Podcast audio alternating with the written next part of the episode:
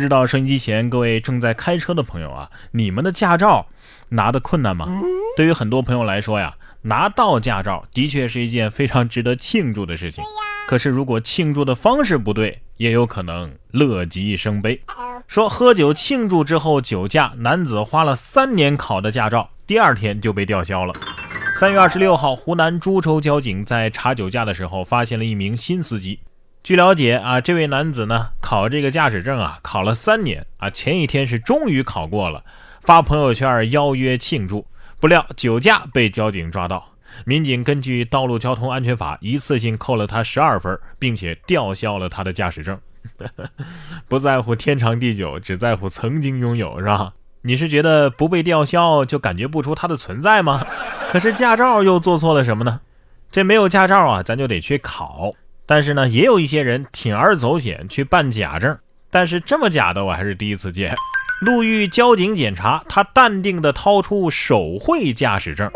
3月30号，广西柳州交警在检查的时候啊，拦下了一辆摩托车，驾驶员秦某淡定地从口袋里掏出一本机动车驾驶证。这本证件啊，从外表来看非常的普通，但是打开之后，交警们惊呆了。这驾照呢，就是随手撕了一张作业本纸啊，然后在这张纸上呢，用手写下了一些身份信息，还贴了一个证件照。哎呀，所以贴照片才是对这本假证的最大的尊重吗？啊，他不会哪天画点人民币出来用吧？哎，不过记得我们上高中那会儿啊，这个为了出校门，我也画过这个出门证，哎，从来都没被怀疑过。你说像这样的事情该怎么解释呢？我只能是怀疑智商不够了。可是下面这位，你是该说他是智商高呢，还是智商低呢？说一个惯偷啊，出狱之后苦学法律，为了再次盗窃不被抓。江苏徐州男子窦某啊，因为盗窃多次被判刑。他在去年8月刑满释放之后呢，购买了刑法、刑诉法、侦查学等4本法律书籍，并且刻苦研读啊，企图再次作案的时候逃避打击。虽然说他研究透了相关的法律，但是呢，再次作案的时候还是留下了证据，让他难逃制裁。所以你不应该看这些书啊，你应该看《名侦探柯南》，是吧？我小时候也想过很多赚钱的方法，但是长大之后啊，我发现都写在了刑法上。俗话说得好，知己知彼，百战百胜。但是俗话又说了，天网恢恢，疏而不漏，知法犯法，你是罪加一等啊。所以有时候知识也改变不了命运。有文化的小偷尚且如此，这路痴小偷啊就更容易抓了。说毛贼潜入别墅区搞钱还债，得手之后呢却迷路了。近日武汉某个别墅区啊发生了盗窃案，保安发现啊这嫌疑人是张某。经查呀，这个张某呢，因为创业失败欠了不少债，本想千里迢迢来到湖北武汉考察创业项目挣钱还债，哪知呢一时心生邪念，潜入了别墅区进行盗窃。得手之后啊，却在小区里迷了路，被保安抓获，连自己准备吓唬人的玩具手枪也忘了掏出来。目前张某因为盗窃已经被刑事拘留。这就说明了创业失败是有原因的，是吧？哎，看来不论是行车还是做贼，您都需要某某地图、某某导航啊。这广告词儿，哪家导航可以拿去用了？虽然都是违法呀，人家小偷呢至少干的是一个技术活哈。不过现在抢劫的也是越来越不按套路出牌了。来看这个搞笑硬核女劫匪，女子戴岳云鹏面具抢劫出租车，还问司机：“你看好玩吗？”近日在河南洛阳，一名男性出租车司机王师傅遇到了一名女性乘客持刀打劫。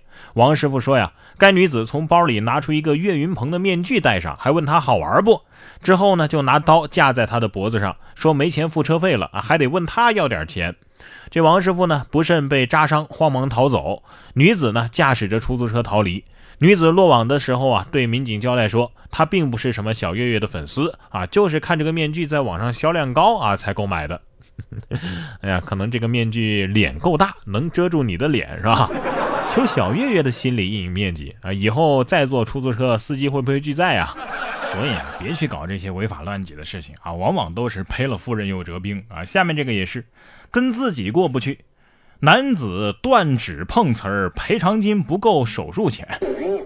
说这么一个男子啊，用毛巾裹住自己的右手手指，左手挥起榔头，忍着剧痛将自己的手指给砸断了。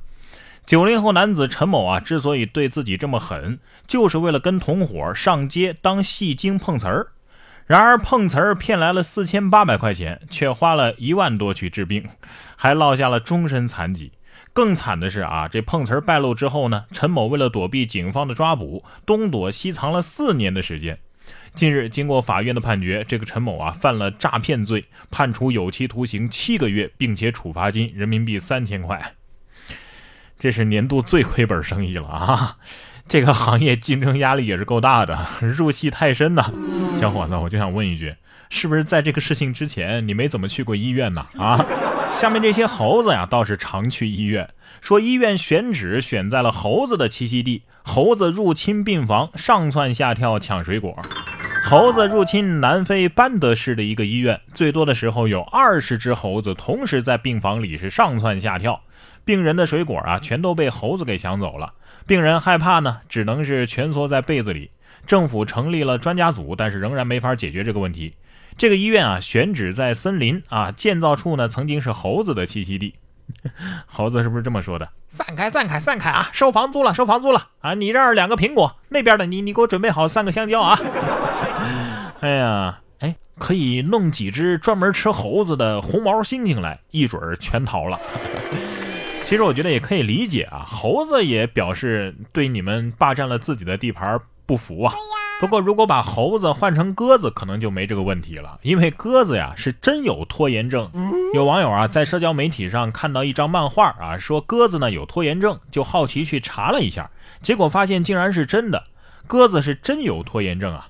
科学家设计了一个实验啊，测试鸽子的拖延症，让鸽子去选择一个呢是 A 是简单任务，但是要早点做完，或者是 B 是更复杂的任务，但是你可以晚点完成。